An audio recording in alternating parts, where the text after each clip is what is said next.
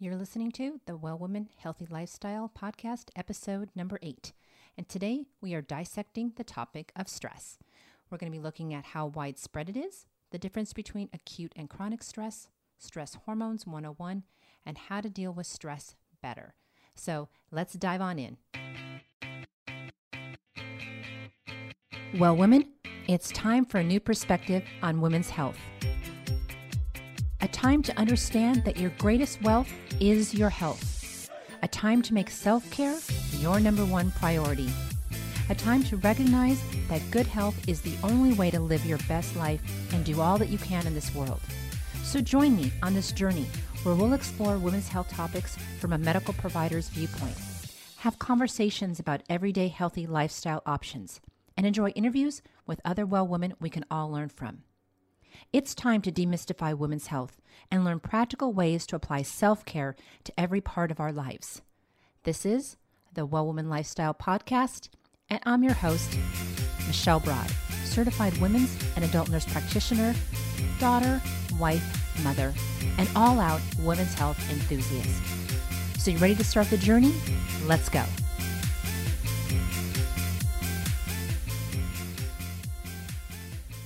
Happy day, ladies. So, today, yes, you heard it right, we are going to be talking all about stress. I want to kind of give you a definition of what stress is. Then, I want to talk to you a little bit about some of the statistics of how widespread stress is. And then, we'll move into acute and chronic stress. What are those? Then, we'll talk about stress hormones 101. And then, we're going to end on how to deal with stress better.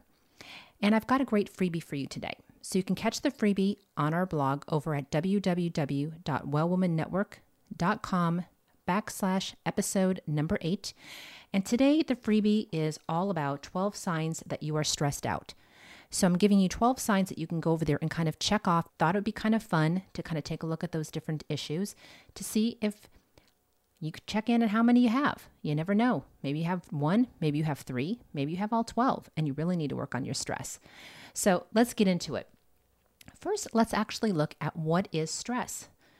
Biological stress, ladies, is actually a healthy and normal response to any stressor. And what's a stressor? A stressor is defined as a trigger that causes stress. So it can be a bit confusing because it's kind of like a circular definition.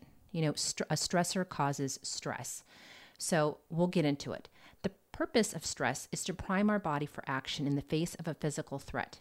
In other words, this is a kind of action mode that our body kicks into, and in the wild, stressors would have been things like predators, fires, or aggressive members of our own species. But today, stressors are very different, and we're going to get into that when we talk about acute and chronic stress. So, right now, let's look at just how widespread is this problem. Well, to highlight the severity of stress, it's worth noting that work related stress causes 10% of strokes via raised blood pressure. Three out of four doctor's visits are related to stress, and stress can raise your risk of heart disease by 40%. Stress is also ruining our diets. We eat for comfort, but also when our body uses up blood sugar, which it does when we're stressed. Cortisol makes us store more fat, as such, 40% of stressed people will overeat or eat unhealthily. Another 44% of people lose sleep due to stress. And if you thought stress was making you more productive, think again. Stress blunts creativity and even physically shrinks the brain. It's thought that stress related problems cost the United States a whopping $3 billion every year. That's a billion dollars more than obesity. 44% of Americans say they're feeling more stressed year after year, and one in five say they experience extreme stress. So, where's all the stress coming from?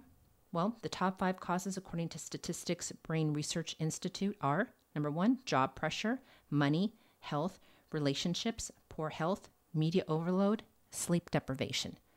So, check this out over 67% of all medical providers' visits are related to some form of stress related symptom. Wow. And I can honestly tell you, ladies, that I see this in my office all the time at least if I'm seeing 30 patients a day, I'd have to say that at least maybe a good 15, if not more, have some form of stress. People are just feeling it everywhere, especially from work. You know, and it's easy to see how work might be causing all of these problems. because research shows that there's been a 50% increase in productivity over the last 20 years while wages have remained the same. So the average American will work an extra six hours every week for free. Did you hear me right? For free. So, in other words, we're literally working ourselves to death. And ironically, it's only increasing in our workload. So, we need to do something about it. So, that's what we're going to talk about it today. So, what happens to us physically then when we're under stress? So, what happens is our sympathetic nervous system kicks in and it triggers the pituitary gland to release a number of hormones and neurotransmitters, such as adrenaline, norep- norepinephrine, and cortisol. These chemicals, in turn, trigger our bodies to direct blood away from the less immediately necessary functions, such as our immune system and our digestive system, and that shunts it all to our brains and our muscles. Meanwhile, they increase focus, awareness, and bring on feelings of anxiety and danger. Our heart rate also increases, and ultimately, we end up far more on edge and wired. Even our feeling of pain is reduced, and our blood thickens to encourage clotting in case of injury. This is what is known as the fight or flight response. So that's what's happening in a biological terms. Don't want to get too biologically biological, you know, in depth over here on you, but just wanted you to know. And we're going to dive more into that when we talk about the stress hormones 101. So let's look at the difference between acute and chronic stress. Okay. In order to understand the effects of stress on your health, we need to know the difference between acute and chronic stress. So, acute stress. This is the stress that gives us the strength to tackle hard things and to deal with all of the negative stressors that face us each day. Acute stress involves dealing with an upset customer, dealing with a driver on the road that has cut you off, or dealing with common relationship issues that come up every day and are resolved. Acute stress has a beginning, a middle, and an end. In acute stress, you can identify the stressor and you can identify how you're going to deal with it. The stress can be minor or it can be severe, but your fight and flight response kicks in to take care of the stressor. It doesn't last long, and you soon handle the stressor so that you're back in a homeostasis state with normal levels of stress hormone and a smooth feeling inside that means the stress has been handled. Versus chronic stress. Chronic stress seems to have no beginning, middle, or end. It comes on and it stays on no matter how you react. Chronic stress comes from bad relationships with chronic infighting, never ending rush hour traffic that comes back day after day, and from chronic pressures at work that you can't seem to dig yourself out of. This is stress that brings your heart rate up, your blood pressure up on a chronic or repetitive basis that you so that you always feel on edge about life and you can't trust your feelings. Chronic stress is so much more common, sadly, than acute stress. Chronic stress is a part of most people's lives because we try to fit everything into our lives, ladies, and we've been talking about that a lot lately, right?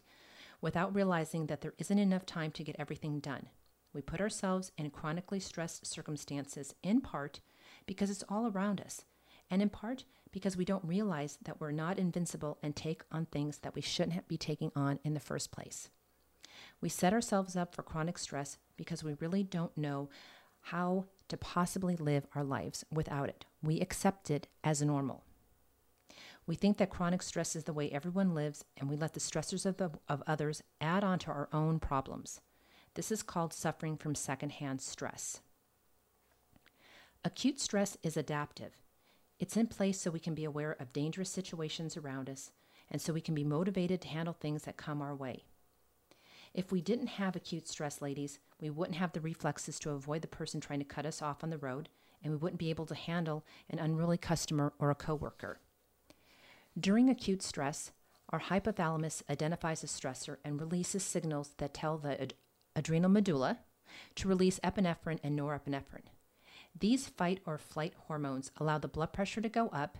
They increase the sugar in your bloodstream for use as brain fuel so we can think clearly and act appropriately and they shunt blood away from the digestive system and other core organs so that it can be used to strengthen the muscles if they are needed to fight or flee from an aggressive situation.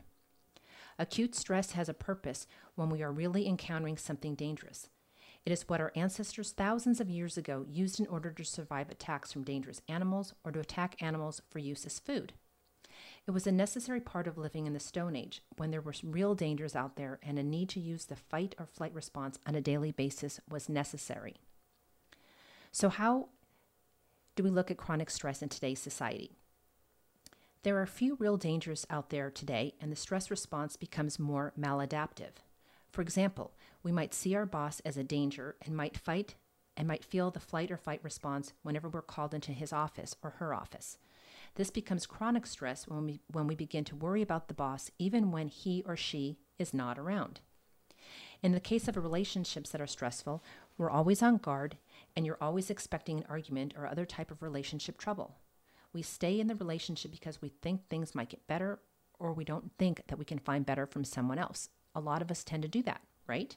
In such case, we put ourselves in the way of chronic stress without realizing the effect it has on our bodies.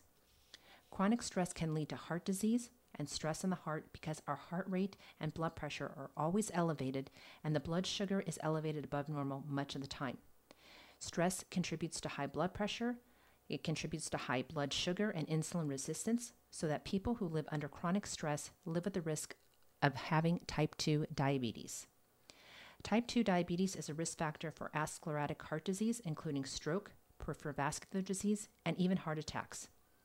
Ladies, when we live under situations of chronic stress, we don't know anything different and we don't often see the connection between being sick all the time and the stress that we're under. Chronic stress also adds to high cortisol levels. Cortisol is released by the adrenal cortex, and its function in acute stress is to raise blood sugar. And we're going to talk about this a little bit more too for fuel and to reduce the function of the immune system temporarily.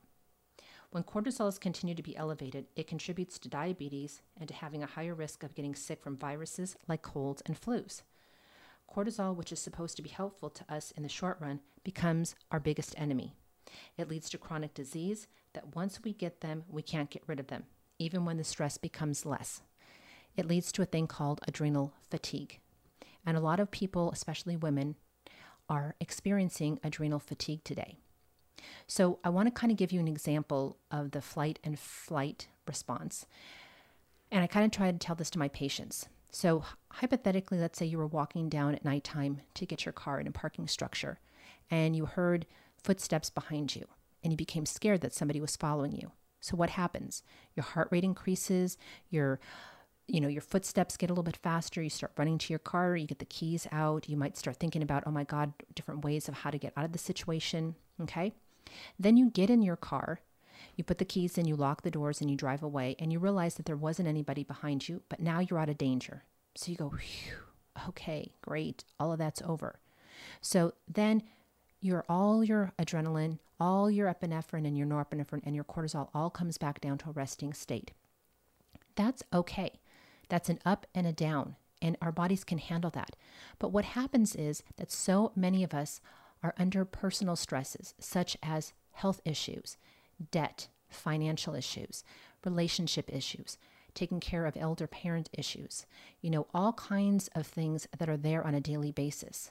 So what happens is is that flight and fight response of the adrenaline, norepinephrine, cortisol being raised is constantly like ebbing, ebbing, ebbing, ebbing, ebbing until it kind of rises and rises and rises, and then it burns out, and you get a thing called adrenal fatigue, where you're tired, you can't lose weight, you might have diabetes, you might get high blood pressure, you can have heart attacks. All those different types of things come when we're stressed out.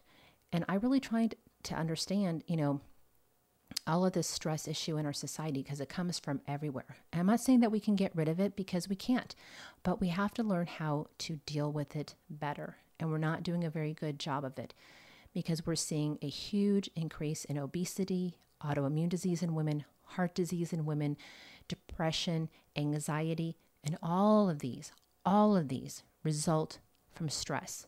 The long commutes to work people have every day, the relationship issues sometimes that are not great that people are living in. Then they go to work and they're in a not great work situation. So they're constantly stressed out at home, at work, come back and at home. It's a never ending cycle.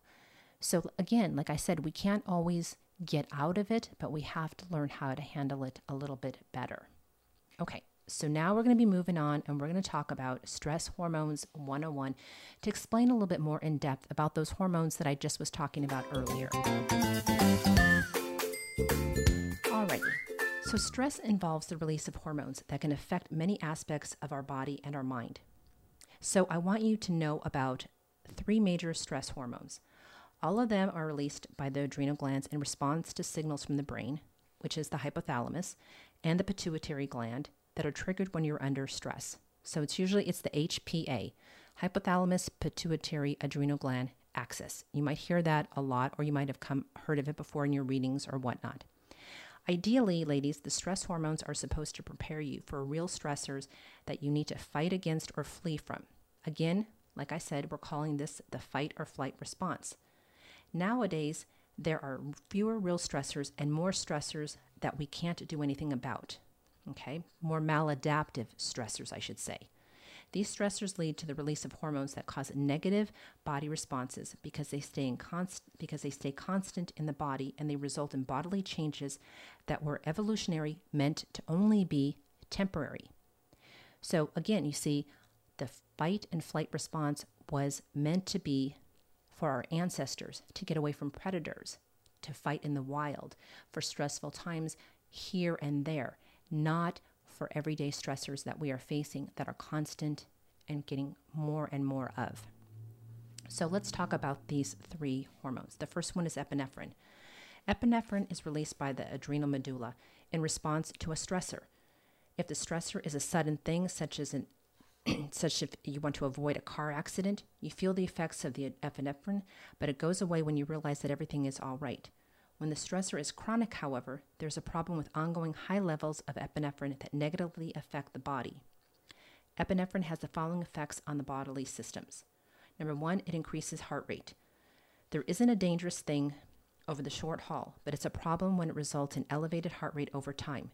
The heart eventually becomes stressed and has to work harder, leading to damaging effects on the heart. It increases muscle strength. This is also good if you're actually fighting a stressor. It is a bad thing, however, when, when stress is chronic and the muscles are left tense and eventually painful. Chronic muscle tension can lead to headaches and body aches that interfere with daily living. Epinephrine also increases blood pressure.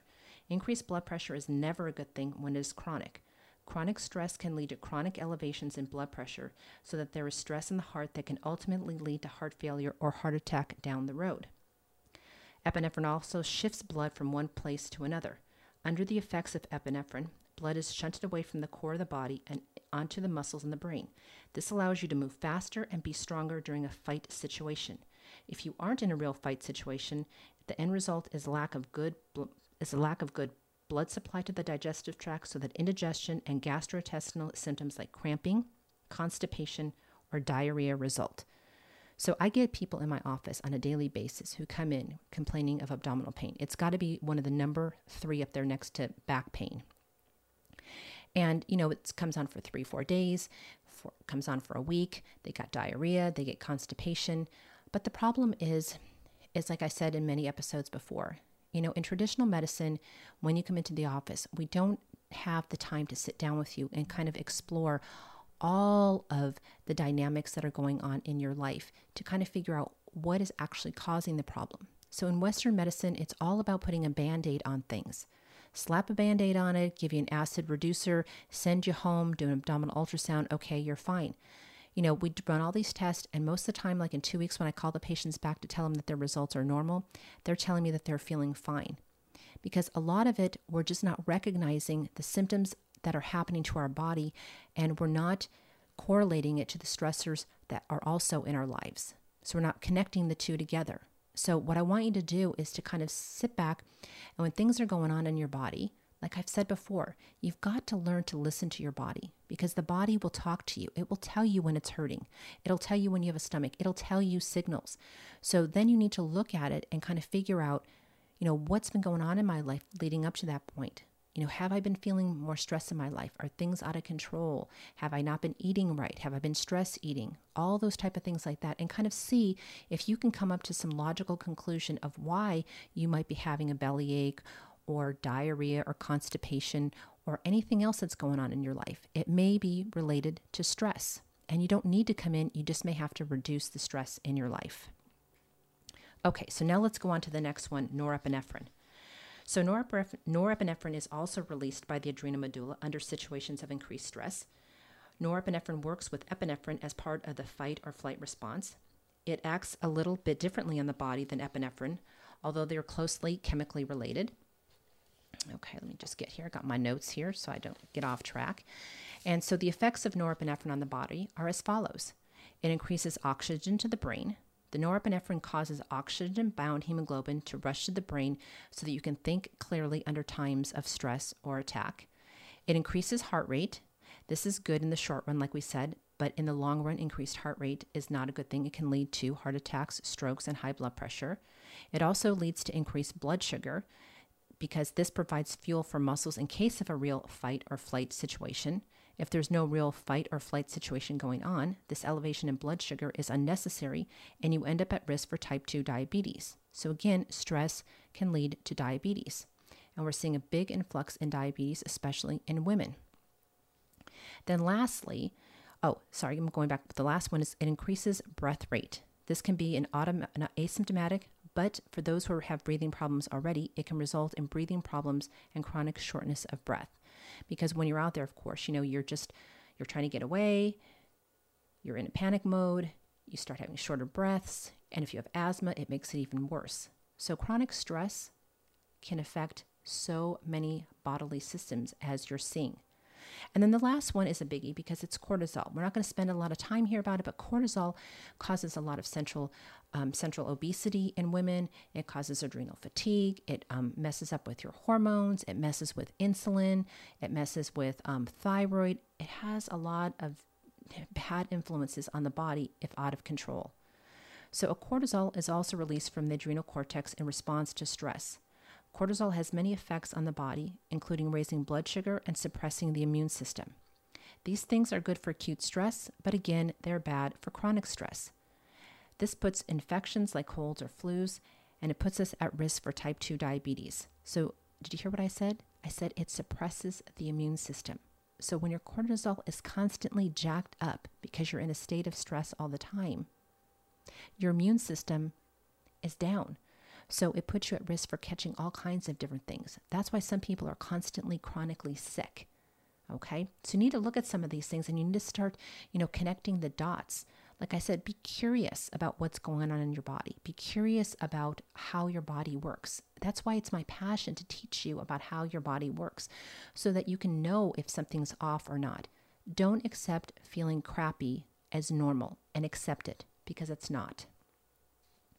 So, those are your stress hormones. They are, again, epinephrine, norepinephrine, and cortisol. So they play a factor in there in stress so you can understand what's going on. So next time you're in a stressful situation, I know you may not at the time in that stressful situation kind of understand what's going on, but think about the mechanisms of what's happening into your body. And sometimes when you can, when you know that you're under stress and you can kind of tell yourself and talk to yourself like, okay, just need to calm down. I just need to figure it out, deep breathe. You're going to be okay. You'll kind of feel your body go from the state of panic to a state of relaxation. And you can feel the difference between those hormones going up and those hormones going down. And you'll be surprised. So, you know, when you can kind of see what's happening to your body, you understand it better. And you're kind of like, oh, yeah, I can see. So you know how to deal with it a little bit more. So, in the last section here, ladies, I want to start talking to you a bit about how to deal with stress better. Okay, just took a sip of my chamomile tea and we're back. So, how to deal with stress better? First of all, number one, I want you to be kind to yourself. The Anxiety and Depression Association of America recommends that you take time to relax and rejuvenate. The body responds well to things like yoga, meditation, praying, and breathing. These exercises cause cellular changes to happen in your brain to help you fight off chronic stress. When you are loving and kind to yourself, she is going to be loving and kind back to you. So learn to be kind to yourself. You know, like I said many times before and in several episodes before, we treat ourselves and we talk to ourselves worse than we would talk to anybody else. So I want you to look at yourself in the mirror. I want you to give yourself a big high five, put a big smile on your face, tell yourself what a wonderful, beautifully made woman you are every day, and go out there to face the world with a big smile and happy face. Number two, I want you to look at your perspective. Are you a lady who always sees the glass half empty, or are you a lady who sees it half full? How you view things, ladies, plays a big factor on how you deal with stress. Negative people have more stress than positive people. Do you wallow in self pity? Do you have self created fears? Or do you look at things in a cheerful way? Look at problems as challenges. And, you know, I allow myself one pity party a month, if that. Maybe I just sit around and then I snap out of it. I don't sit there and allow myself to wallow in it day after day. And yes, yeah, some days are worse than others, but I just move on. You have to just tell yourself to get over it. Number three, I want you to move. Exercise increases your endorphins, your feel good hormones.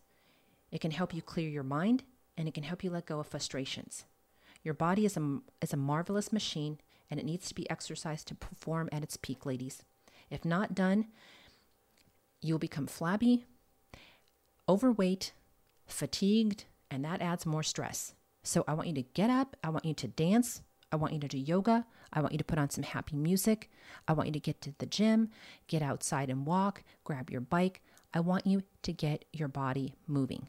A body in motion, ladies, stays in motion. A body at rest stays at rest, and that also just adds for more chronic problems, such as arthritis and all kinds of other things. So get out and move and grab a girlfriend. Make it a joyous trip. Number four, I want you to eat better. If you want your body to function better and to be able to better handle stress, you have to nourish it better. Too much junk food and processed foods can clog your arteries and prevent oxidative stress from getting out of your body. Physical and mental stress causes cellular oxidation that can be very harmful to your body over time. So you want to be getting 7 to 14 servings of fruits and veggies a day to avoid the stressors of this world. If you can't or you won't, then I highly recommend that you take a product that I take called Juice Plus. I've been endorsing that for over 10 years. It's one of the only products that me and my family takes, and I recommend it to all my patients. And I've got several of them on it, and it's something that everybody can take. It's just fruits and vegetables in a capsule. So it's a way of getting it down if you don't like eating all that many a day. Also, I would love for you to just start cooking more, ladies. I really feel that if women got back into the kitchen, half of all illnesses would be cured. Stop going to the store and buying so much prepared food, things in a box, can, bags that you just shove in the microwave. It's just as easy to get simple recipes that are all over the internet today and prepare some of these things yourself. They're better for you and better for your family. Number five, I want you to realize that shit happens. Yes, I said that. Shit happens. Remember that shit or change happens. Being mentally prepared can help you deal with those changes that do come your way, and they do come your way often. I always tell my kids life tends to hand us more lemons than it does lemonade, so you got to get really good at making lemonade, right? One study even showed that it's good to anticipate change or if you're trying something new, write down all the possible negatives and, and be prepared, have ways of being prepared if those things happen. Because life is not always a bed of roses. Things are going to happen. So the more prepared you are, the less unexpected things can happen. And that can make things a lot easier and a lot stressful on you. Number six, I want you to laugh more. Did you know that you use more face, facial muscles to smile than you do when you frown? The Anxiety and Depression Association found that humor can be one of the best sources to combat stress.